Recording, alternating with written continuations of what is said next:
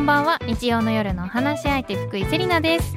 え今日は料理番組の日ということで1937年にどこかの国で？イギリスの国。BBC テレビで料理番組が始まった日だそうです。あの今日のオープニング何話そうと思ってたらこれしかなかっただけなんですけど。でも私あの料理めちゃくちゃ嫌いだったんですよ前まで。もうなんで料理なんてするんだろうみたいな。私のお母さんも料理めっちゃ苦手だし本当料理に対して苦手意識あったんですけど2023年、まあ、結婚したっていうのもあって、まあ、自炊をめっちゃするようになったんですよ。そしたらやっぱ健康になる。人間ってやっぱ自炊すると本当に健康になるんだって思って今までやっぱこう外食でやっぱ野菜取ろうと思ってもこう、まあ、サラダとかね本当に偏ってたけど、まあ、いろんな煮物だったりとか本当苦手意識あったけど苦手なりにこうちゃんと自分で作るようになったらすんごく健康になって体の中から整うようになったなっていうのをすごく感じた2023年だったんですよ。だから今年も、まあ、料理番組は見るかはわからないですけど、まあ、ちょっとずつねいろんな料理にトライをして、まあ、中から整えることで、ま、心もハッピーになってきたりするので、まあ、そうやって自分に力をつけて今日も皆さんに元気を届けたいと思います。今日もよろしくお願いします。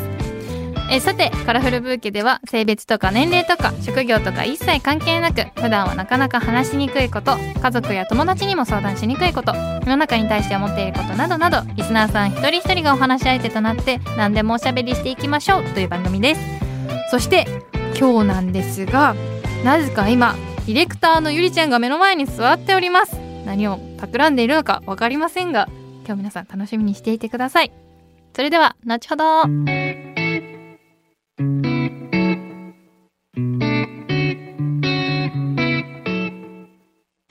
日はディレクターのゆりちゃんが私の目の前に座ってるんですがはい。今日どうしたんでしょうか？お邪魔してます。ちょっと今日、物申した、あ、まずあ、緊張してる 緊張してます。すいません、地上波に乗っちゃった。すいません。声急に変わったよ今声が違う完。全に声急に変わったよね表向きのような声出してる。いや、ちょっと、はい。えっと、はいカラフルブーケのディレクターをしている、神谷と申します。はいいつもありがとうございますいつも、セリナさんにゆりちゃんと呼んでいただいて、はいあの、本当はスタジオの向こうでいつも楽しく収録撮ってるんですけど、はい今日はこっちにちょっとお邪魔させていただきました。いらっしゃい。いや本当はもうずっとゆりちゃんの恋話応用企画はだいぶ前からあったんですよね、はい、そうですね。そうだいぶど うしたのあの借りてきた猫がすごいんだけど。いや、マジで緊張しますね、これ。一回の、一回の。一回のめっちゃもう飲んでるけどすすごいごい減ってるけども。半分以上ないじゃん。一分しか経ってねえのに ねいつもはねディレクターとして、うん。まあ、撮影してくれ、あ撮影とか収録してくれてるんですけど、はい。まあ、ゆりちゃんもねお年頃の女の子だから、まあ、はい。いろんな疑問とか、まあ、世の中に対するねこう文句。だからまあ恋愛のことだったりとかねはい。まあいろいろあると思うので、うんうん。今日はたくさんねお話を聞いていきたいと思うんですけども、去年の9月に作家の原口さんが勝手に番組を私物化してですねなぜおじさんは何をやっても叩かれるのかっていう。はい。おじさんだってカラフルに行きたいスペシャルっていう謎の回が、まあ、持ち込み企画あったんですけど、まあ、覚えてますかね？覚えてます。うん。ゆりちゃんのとこだったけど私が。いや読んじゃう大丈夫。いや大丈夫。もういやいやいや、安心します、セリナさんがそうやって言ってくれた方が。めちゃめちゃ覚えてるし、はい。あの、この番組ってポッドキャストになって、あの、うん。うん聞けるじゃないですか。うん。で、こう番組、あ、めっちゃ LINE になった。最悪。素人じゃんもうマジで。マジで。一番やっちゃいけないじゃん。もう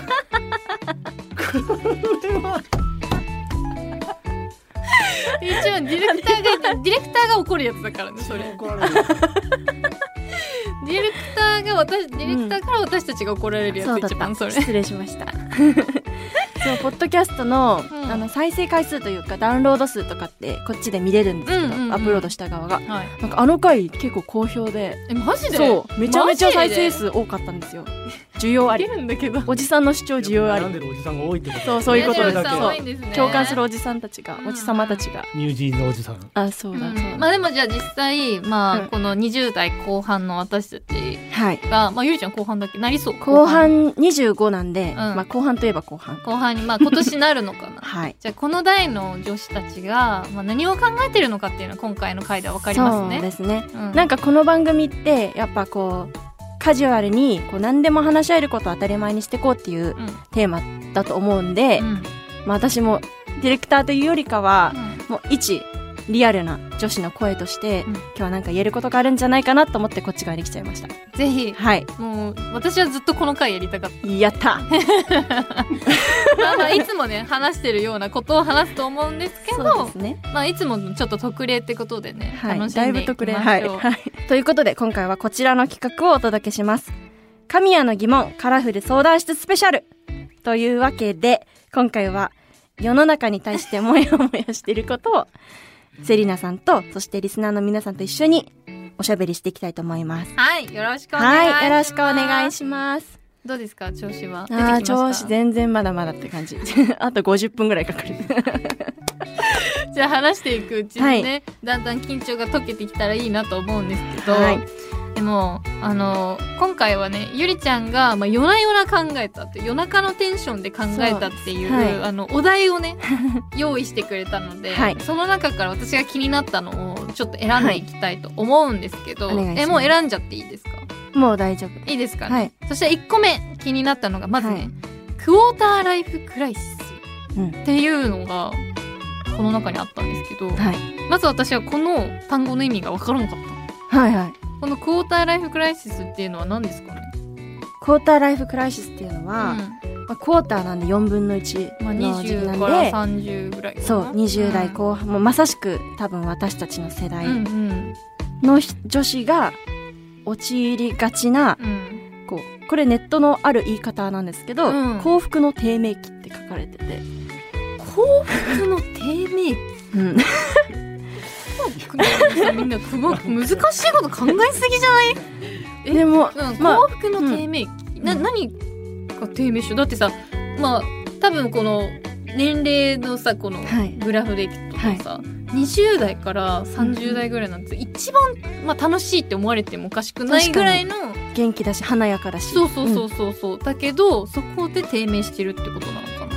そうなんで私が実際これをうん。お題に挙げたのも、うんあなんとなく共感できるかもっていうので挙げたんですけど、えー、そうなんだ。そうなんかセリナさんさっきも話したけどセリナさんはあんまあんま？うん。ですよね。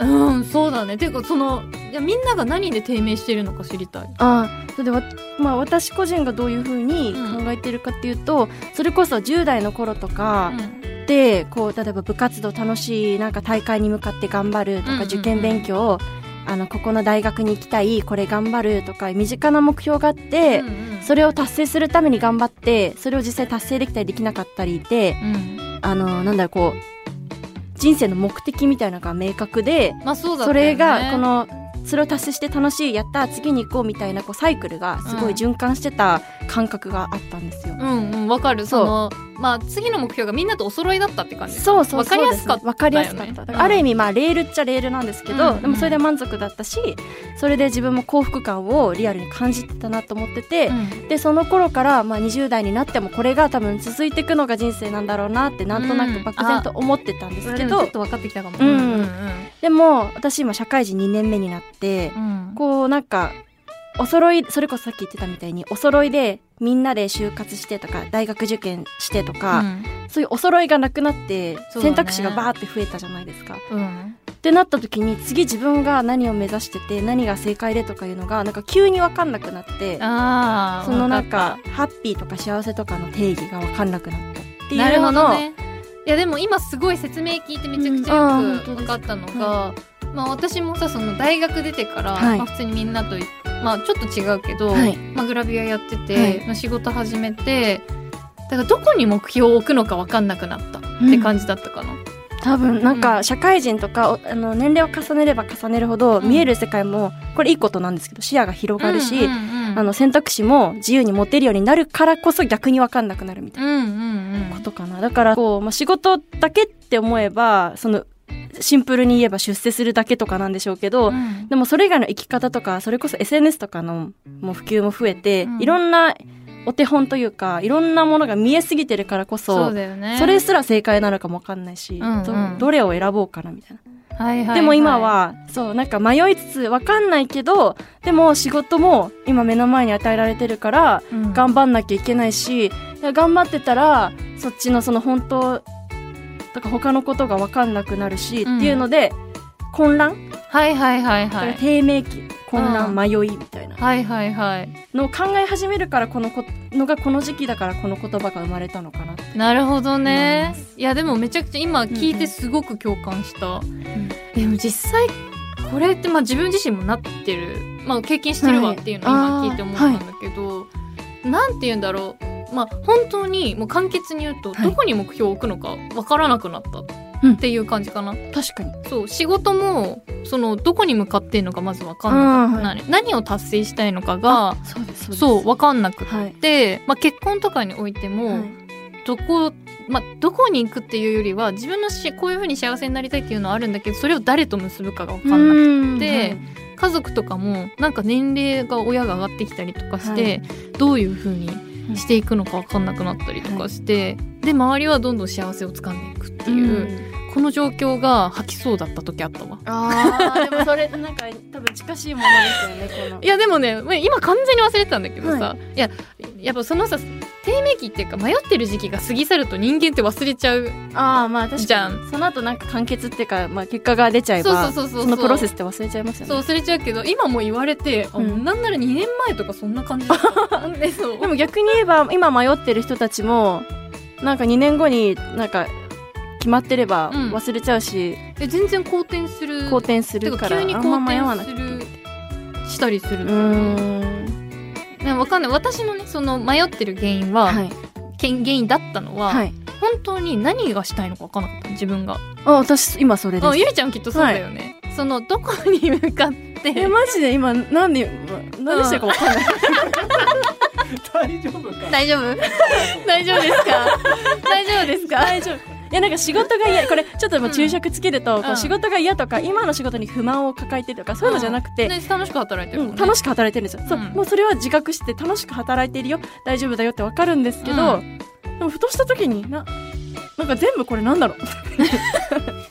あれわかんないんだけど。みたいなどうしちゃったんだろう。って思う時があるんだよね。おやおやってなっちゃえでもそれってマジでさっきも話してたけど、SNS のせいだよね。うそれなんか私もさっき自分で喋ってて思ったんですけど、うん。あ SNS だって、そうだね。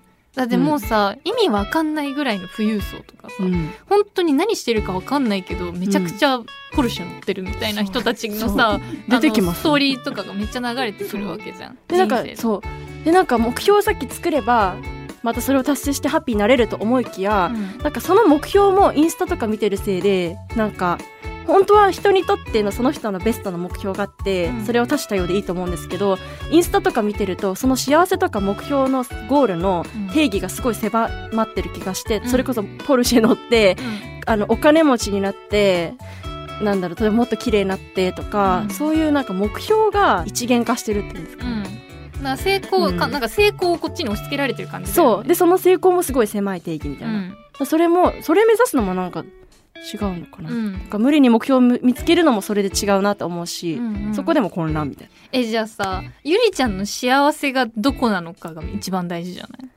な。は そうなってくると。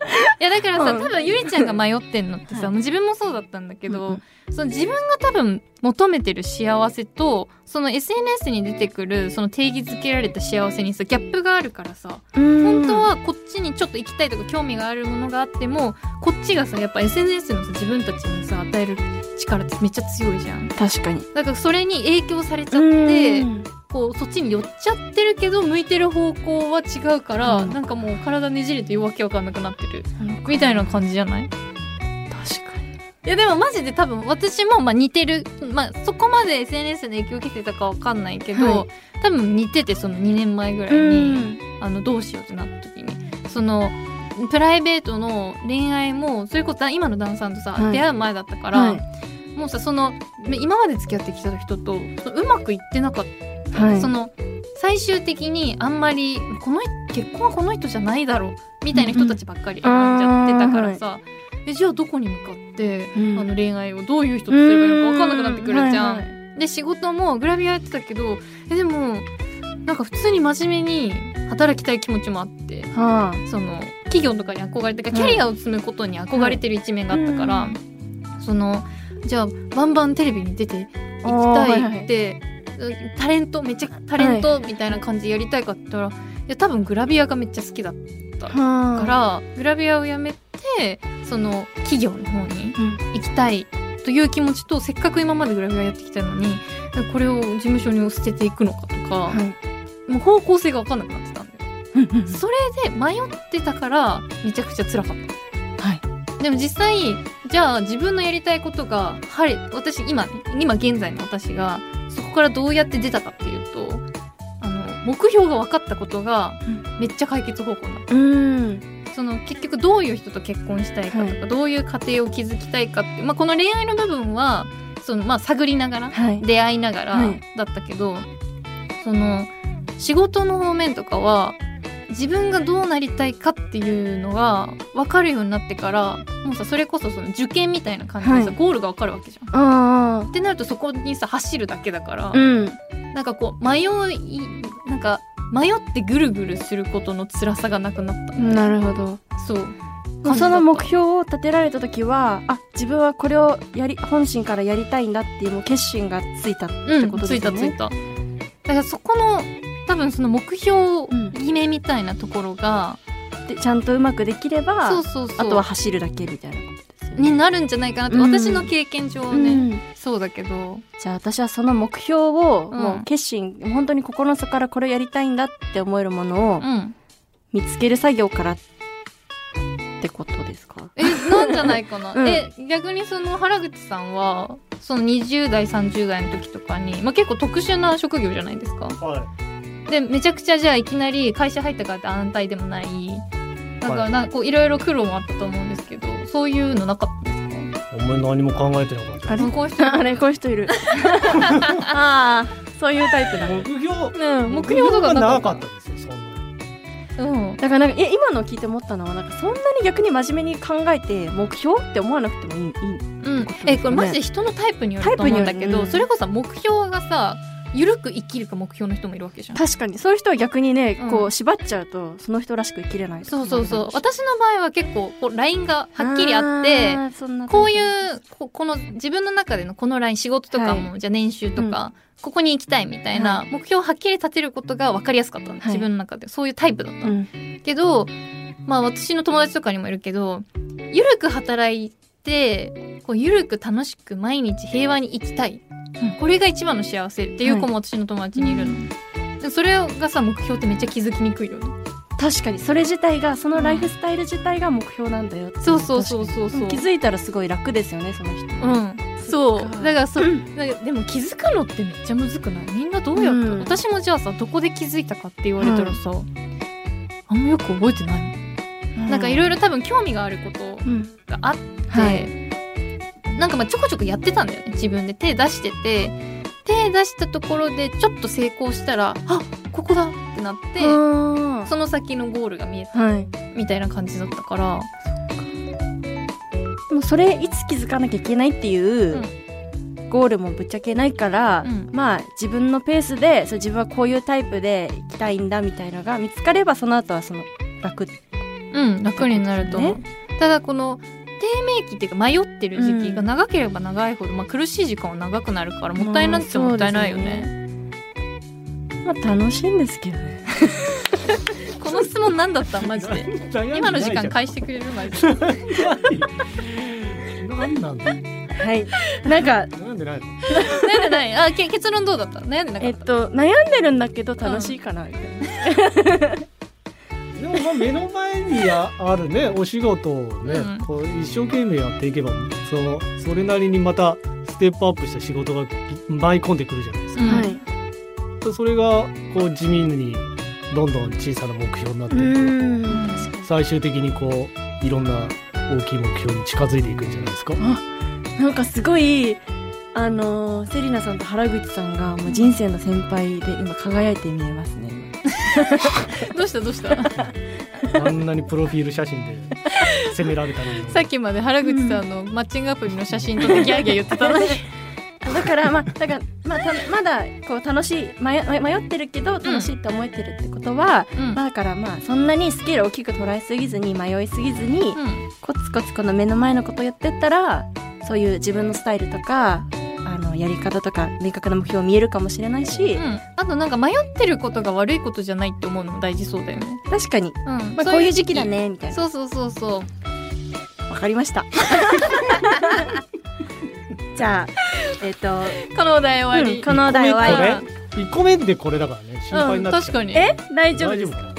えでもこれさ悩んでる人いそうだよね。友達でも結構多いんで、なんか別にだからすごい深刻な悩みって意味じゃなくて本当にリアルなこの年のなんかちょっと思うことっていう感じでしたね、うん。でしたね。はいありがとうございます。頑張ります頑張ろう。イエイということでこの後もまだまだお話をしていきますがここで一曲お送りいたしますえ2023年大晦日に第74回紅白歌合戦で流れた曲ですミセスグリーンアップルでダンスホール。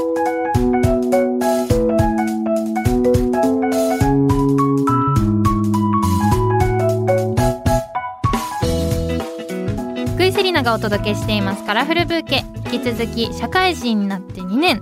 当番組のディレクターゆりちゃんと一緒に神谷の疑問カラフル相談室スペシャルをお送りしていきたいと思います。引き続きよろしくお願いします。よろしくお願いします。あのー引き続きなんですけど、はい。私が今日お題として挙げてきた世の中に対してのモヤモヤテーマうん。他に気になるのありますでしょうか？私が気になったのは、はい。恋したいは本心なのかは本能なのか。これは、はい。もうどういう気持ちでこれを聞きたいんだろうっていうのがもう気になって。ちょっと自分でも今恥ずかしいから分かんなくなっちゃったんですけど。夜中テンションで書いてある。中私は恋をしたいのか。恋をもうこれは本能なのかっていうね。えこれはどういう気持ち？どういう考えからさこれが出てきたの？そうこれはちょっとこの言葉の後にあって、ん。はたまたこれは恋はなんか洗脳教育なのか。みたいな。ちょっ難となんかバカバレそうなんですけど大丈夫ですか？難しい。バカじゃない。難しいのよ。難しいんですかうん。うん恋はじゃあもう恋って恋愛って何なのかって話。うーんというかなんかそのメインで私がこのテーマで伝えたいのは、そのなんか恋愛至上主義のお話でうん。この恋愛したいとかそれこそマッチングアプリの話とかなんかもう今日のこうバイブス的に恋愛っていいよねとか、いい人見つけたいよねって、まあ、それぞれの本人たちがそう思ってるから出てくる雰囲気だし言葉だと思うんですけどなんかそれってなんかどっから生まれたのかなっていう気も。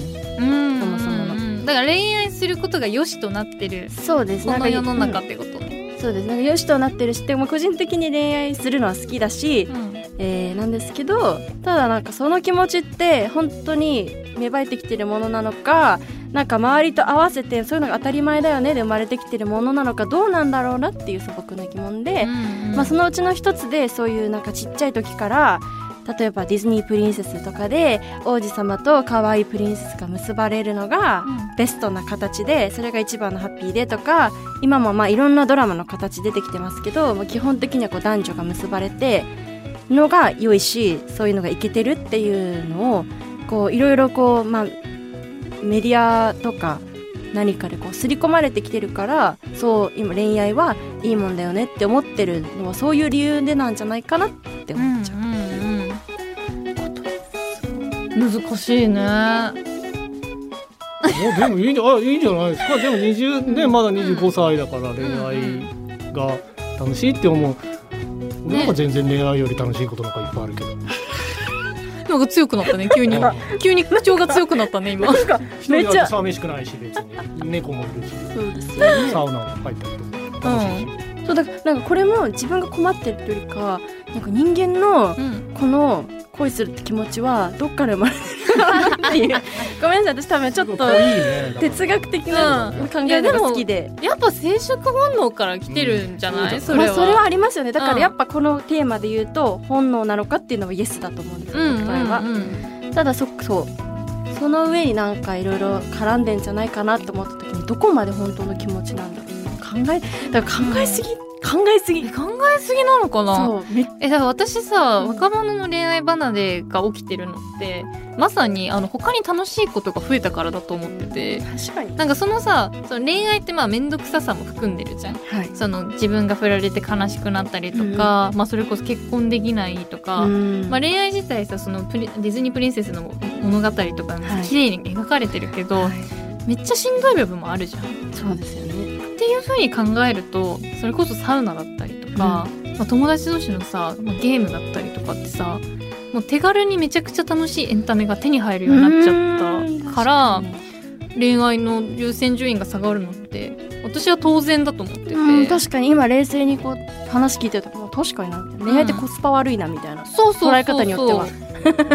もう会いに行かなきゃいけない。それこそマッチングアプリとかもしてさ、まあ、原口さんもささっき事実が分かったけどメッセージするにも2500円月に必要でさ コスパめちゃくちゃ悪いよね。うん。それでいてさ YouTube とかさ無料だし、うん。広告もね見ちゃえばもう無料だし、ネットフリックスとかも1000いくらだっただっけ？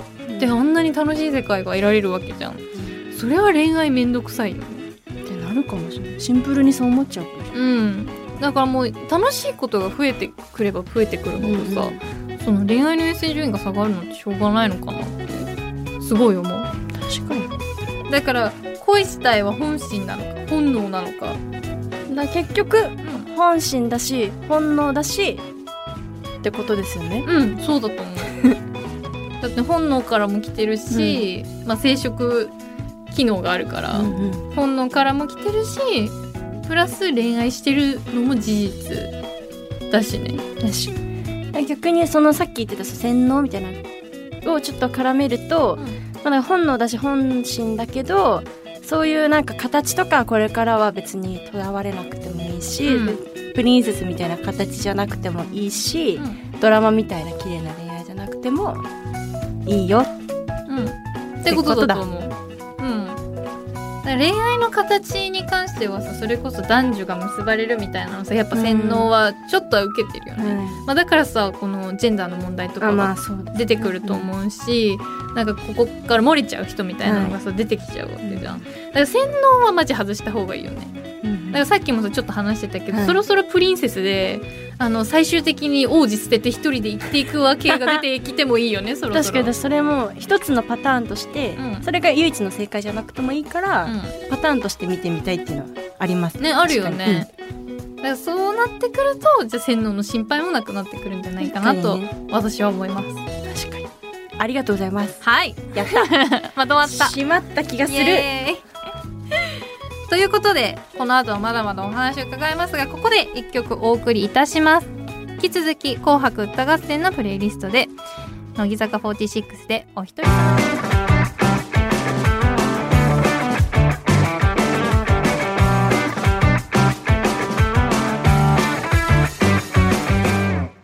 文化放送秋田放送新潟放送をお聞きの皆さんの週末にちょっとした彩りをついセリナがお届けしています。カラフルブーケ。き続き当番組ディレクターのゆりちゃんと一緒に神谷の疑問カラフル相談室スペシャルをお送りしていきます。よろしくお願いします。よろしくお願いします。では引き続きセリナさん、はい。えー他の気になってるモヤモヤテーマありますでしょうか？はい。私が気になったのは、はい。ジムに行く 瞑想をしているはなぜ意識が高いのか。また難しいことを考えてるなって考えていき思うんですけど。えこれはどどんな疑問？この疑問がどうして生まれたのかまず気になる。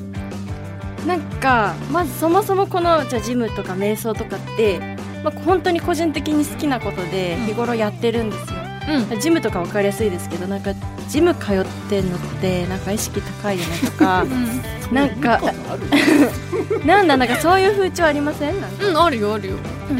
しっかりしてるみたいなね。そうしっかりしてるみたいな。そのなんか意識まあ多分悪気ないんですけどその意識高いって言葉がもうそう一人歩きしてるっていうのもあると思うんですけど、なんかなんかディスられてるああなるほど、意識高いが最初褒め言葉だったのがちょっとずつディスり言葉に変わってるってこと？そうです、うん。でなんかその世の中って逆にジム行ってる人はジム行ってない人のことをなんかダサいって別に何も思ってないのに思ってないなんで行ってない側が行ってる側にだけディスられなきゃいけないんだって私は思って そんなに？はい。ジム行ってる人そんなに意識高い系って思われてるえなんかジム行ってるみたいなことをゆりちゃんが言うとえ意識高いね。みたいなこのニュアンスで言ってくる人がいるってこと？そうとか例えばインスタグラムであのーまあ私ほんまあこれも私もちょっと変わってるとかわかんないんですけど別にジムのトレーナーさんとかとの写真あげるしうんうん。なん。か意識高いからふかしてるか だからでもそれら意識高い風ジムやってっからでもその意識高い風ジムって何です何なんですかね？いやそうインスタ載せちゃったりとかさ。だからそのインスタ載せるのも私は載せたいから載せてるんですけど、うん。うんなんかその載せることとかそれをなんか自分はこれやってるとかいうのを主張すること自体がなんか意識高いって思われてるのが載せたいから載せてるだけならなんでそう思われるのかな？うんなるほどね、まあ、意識高いっていう言葉をさ混ぜると難しくなるけど、はい。そのしっかり自分の好きなことをして好きなものを発信してることが、なぜ揶揄されるのか、はい、だからなんか感覚としては漫画好きな人が自分の今日はこれを読んだみたいな、うん。あげても何も言われないじゃないですか、うん。でもなんか、まあ、それこそ芸能人でもこう出役でも何でもない、まあ、普通の人なんですけどでもそのそある人が漫画を好きなみたいに私はジムに行くのが好きだからそれを載せたらなんか意識高いとか、うんうん。なんかなんとかぶってるとか言われるのなうんなるほどね。そのものによって印象が変わってくるってことね、はい、わかりますよ。うん。僕もあの20代の頃に遅刻したんですよ仕事に。うん僕と同期のもう一人。で僕は正直夜中までゲームやってて起きれなくて。あのちょっと仕事に遅刻しちゃったんですよ、うん。もう一人のやつは朝サーフィン行ってて遅刻したんですよ。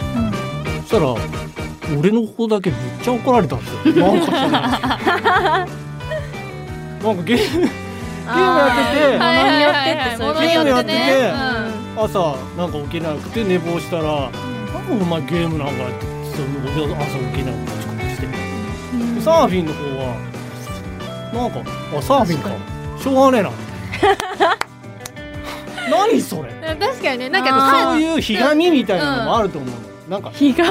なんかサーフィンとかはい。ゴルフとかって、なんかちょっと遅刻しても許される。まあ自分より頑張ってるっていうね。か健康あーはい健康的。でゲームはめちゃくちゃなんかタイだはいあタイだみたいなインスそう。イメージになっちゃう。んですタイだで。暗い。確かに、うん。的なんかモテないじゃあどっちもどっちでなんかどっちもどっちであれてかこれ今対局じゃん。こっちは意識高いことを揶揄されることがすごい嫌でこっちは怠惰が暗いとか いけてないことを揶揄されるのが悩みでだから今この対局で悩んでる同じ。僕みたいなタイプがそういうふうに言う。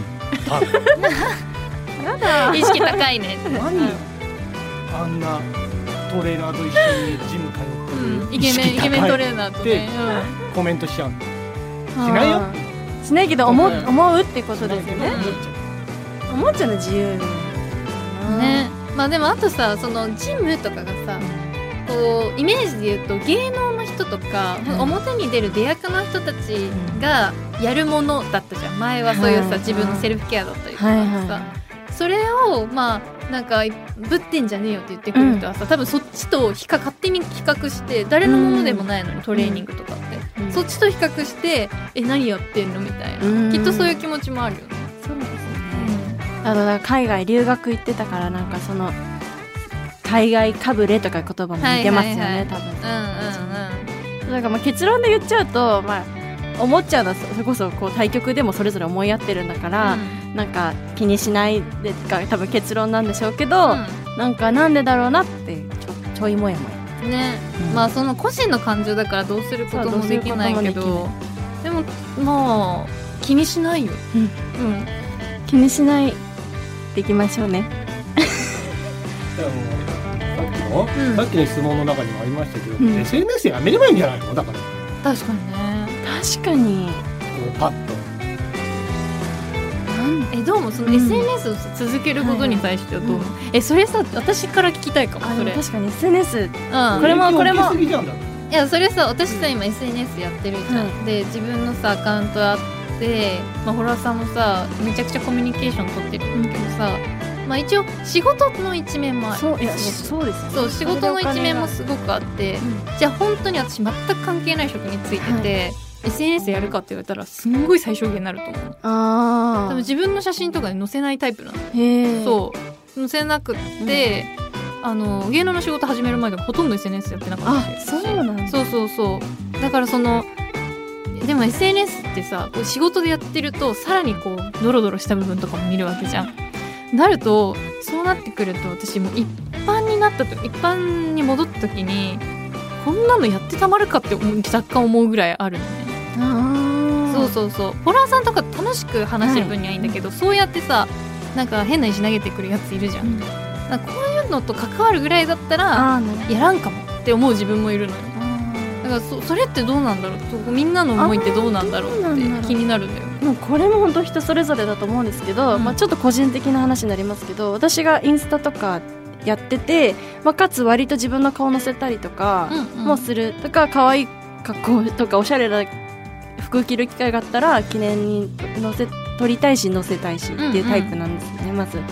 でもなんかそれなんでだろうって考えた時に、まあ、正直にそういう、まあ、みんな SNS やってる人そうだけど多分承認欲みたいなのがあって、うんうんかつ自分は今そういうお仕事では裏のあの裏方をやってるけどもともと表現したりとか歌ったりするのをまあ趣味でやってるので多分そういう意味で何かを表現したらそれをあのみんなにシェアしたいっていうシンプルな思いがあるから多分私は SNS やってて載せるのかなと思って、でその多分そのセリナさんが今言ったこう石を投げてくるやつとかそういうなんか批判とかに関しては別に多分私みたいなこう一般人規模のフォロワーとかそのなんだろう友達だけだったらそういうことってまずないから、うんうん。そこであんま嫌な思いすることもないし、んだからやってるのかな。なるほどなるほどじゃあ満足なのかな待って私いやいやなんかこの悩んでるからさ、エッセイそのそのなんか友達に言われたりとか批判されたりしたのかな？そう自分が瞑想してる意識が高いで悩んだのその SNS 言われたのかな？とうん。そうこれはなんか SNS ででも悩んでるかって言ったらあんま悩んでなくて。どうする？どうするするちゃん？どうしたらいいこの2年目？どうしたらいい？悩んでなくてでもなんかちょっとモヤモヤするなっていう中であー一個としてあげました、でじゃあまあ気にせずこれからもえ全然もう表現したかったらさ、まあ、マイナスの方向さ目目を向けると、まあ、私はさもともとその自分の顔を出したりとか、まあ、ただ面倒くさいだけなんだよ。うん。ただ面倒くさいだけでやりたくないなって感じだから。でも表現したいっていう気持ちがあったりとかゆりちゃんとかさ歌めっちゃうまいからさそれをさシェアしてくれたらさこっちは嬉しい。そう。ありがとう。ございます今白目向いてたよね。でもさこういうのがさ見見れるのはさ嬉しいわけじゃん確かに。そう。だからその SNS の本当の意味の部分じゃんうん。こういいものをシェアしてもらえるっていう、それはなんかせっかくだから私は見たいなと思いますね。じゃあ気にせず、うん。本当に自分がピュアな気持ちでやりたいと思ったことは表現していいしそうそうそう。まあ言われても、まあ、それぞれの感想だから、うん。まあ、お互い思ってることもあるかもしれないし。なのでゆりちゃんがイケメントレーナーと一緒に写真撮ってるの見たいもん、あじゃあ今度載せます、モヤモヤじゃなくて本当に悩み始めたらちょっとやめるとかね。うん、あーそうですね。まあ確かに確かに、うん。した方がいいと思うよ。うん、でもなんか今日なんか勝手にまとめちゃうんですけどなんか全部のテーマやっぱ原口さんおっしゃってたみたいにやっぱ SNS の存在って結構大きいんだなってでかいよね。モヤモヤに対してそん。なに影響を受けるのね。うん。でももう生活の一部捨てちゃいいじゃんもう。捨てちゃいましょうか。でガラケーガラケ一回ガラケーにしましょうかみんーなで。うんスマホ買い替えたばっかりですけど。原口いさんや俺はしないけど。だってもったいないだからなんか今今日いろいろ話しててあのお悩み聞いてもらったりであのすっきりって意味もあるんです。気持ちもあるんですけど、それとは別にこのあ SNS ってこの自分の問題にすごい絡んできてるなっていうのをねハッとさせられたっていうか。本当に。何ねうん本当に影響するんですよね。いやでも本当に SNS 私常にリサーチして、はい投稿の私コメント欄も全部気になった投稿のコメント欄とかもめっちゃ見るんだけど、は本当に日本の方たちのコメント欄日本の方の発信者の日本人のコメント欄はい。批判ばっかり。本当に批判が多い。もうどのもう例外なくそのコメント欄を開くと幸せな投稿にはなんか例えばお子さんの幸せな投稿とかを出していると、まあ、その人のイメージにもよるんだけど、あのー子供の顔さらすなんて考えられないみたいなあのがあったりとか。でもその人はそれを選んでるわけだからね。別にほっとけばいいじゃん。本人の選択。でしかも言わなくていいじゃん。確かに。なのにそれバーって書いてそこでまた議論が起きててうブワーってなってたりとかあの特に多いのが動物のはい。自分の飼い猫とかの動画を開けて何の変哲もない動画だったらいいんだけどちょっとなんか頭ぶつけちゃってる動画とか。例えばワンちゃんが餌取ろうとしたらコンって頭ぶつけちゃって飼い主からしたらめちゃくちゃ可愛くてあげたんだけどえこんなのかわいそうみたいな。こんなのあげるなんてかわいそうとてもっと注意払ってこのテーブルだってこういうのにすべきだとかあこういうのがめちゃくちゃ議論起きてんのかあれですかね叩きたい欲求みたいなのがあるんですかねいやそれををねめっちゃ感じるんだよね私 SNS ですごく見てて。やっぱ普段多分そういう人も人間だから、まあこういう実生活ではなかなかそんなに叩く機会ってないもんね直接言えないもんね。そうでもやっぱこう深層心理的にうん。なんかこう人を叩きたいみたいな気持ちって多分私思ってる以上に人ってあると思ってて、うん、えでもさこれはさうん私あの自分海外のさインフルエンサーさんも好きだから、はいどっちも海外の投稿もめっちゃリールで流れてるで本当に同じような動画が 2, か2個連続で流れてきたことがあって、どっちも見たの。このコメント欄。もう天と地なのもう日本は嵐もう批判の嵐その頭ぶつけてると。か、でもそのもう一個のワンちゃんの動画は本当同じようなことなのに可愛いうん。サーキューみたいな、うん。もうそんな感じのハッピーなコメントばっかりなの海外で。でこれ完全に国民性あるってもう自分の中で確信してて。あーじゃあ物事とどの面を捉えるかねそうそうそう。割とポジティブなとこそうそうそう。だからなんかみんまあハッピーな人はさうちらの周りすごく多いと思うんだけど、はい。まあその反面さ悲しい気持ちでそういう風に叩いてる人もいると思うと、はい。え日本どうやったらハッピーになるのかなって SNS 見てて確かに。思うことある。マジで。じゃあみんなでハッピーにしていきましょう。ハハッピーにしていこう あんたが悩み相談持ってきたのに。最終的に自分でハッピーに行きましょうってそうだから。どういう締め方してる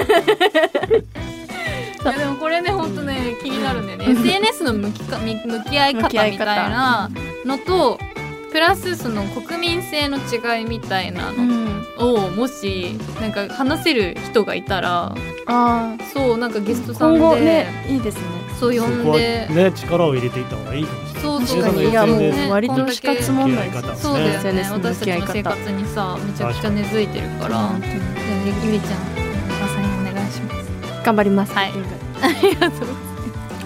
というわけで今回は番組ディレクターのゆりちゃんと一緒に神谷の疑問カラフル相談室スペシャルをお送りしてきましたがゆりちゃん今回どうでした？まずうん緊張しました。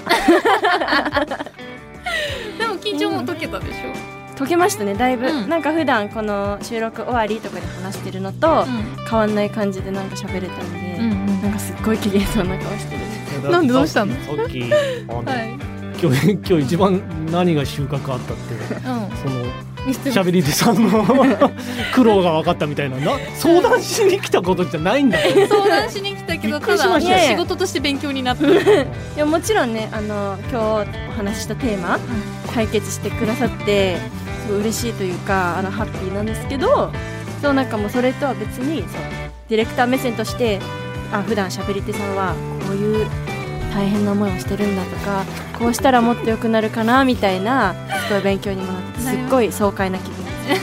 トーク力とか構成力とかそういうことですかお話のそうです。そうですよかったゆりちゃんが爽快な気分になってくれて。だってこのさ疑問をさいいんですか？夜中にさ羅列した時はさきっともうもうモヤモヤモードだもう白目向いてましたから。はい。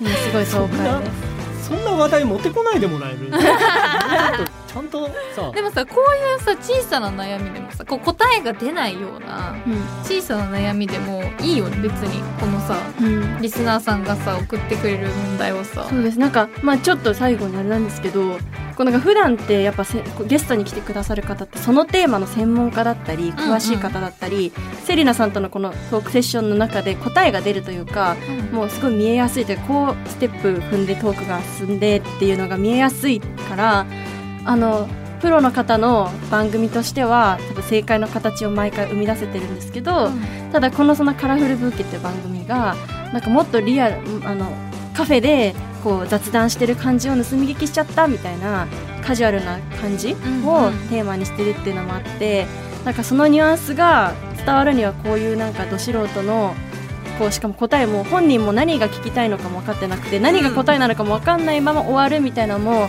実は一番リアルなんじゃないかなと思って。で私はめっちゃありだと思うし、で実際自分がそうだったからさ。何に悩んでるのか分かんないけど悩んでるみたいな時期あったもん、なんかこれが10代女子のリアルです。イエイイエイっていうのをお伝えしたかったっていう回で本当にこれが地上波に流れるってことでおののいてるんですけど 本当にすごく楽しかったです。ありがとうございましたいやゆりちゃんが来るっていうねこの私の年間が叶ってめちゃくちゃ嬉しかったのでぜひねまたやりましょう。もっとトーク力磨いてきます。ね。そう。じゃあ次原口さんに回してもらって。あそうですね。って感じでできたらいいと思います、はい。ゆりちゃん今日は来てくれてありがとうございました。ありがとうございました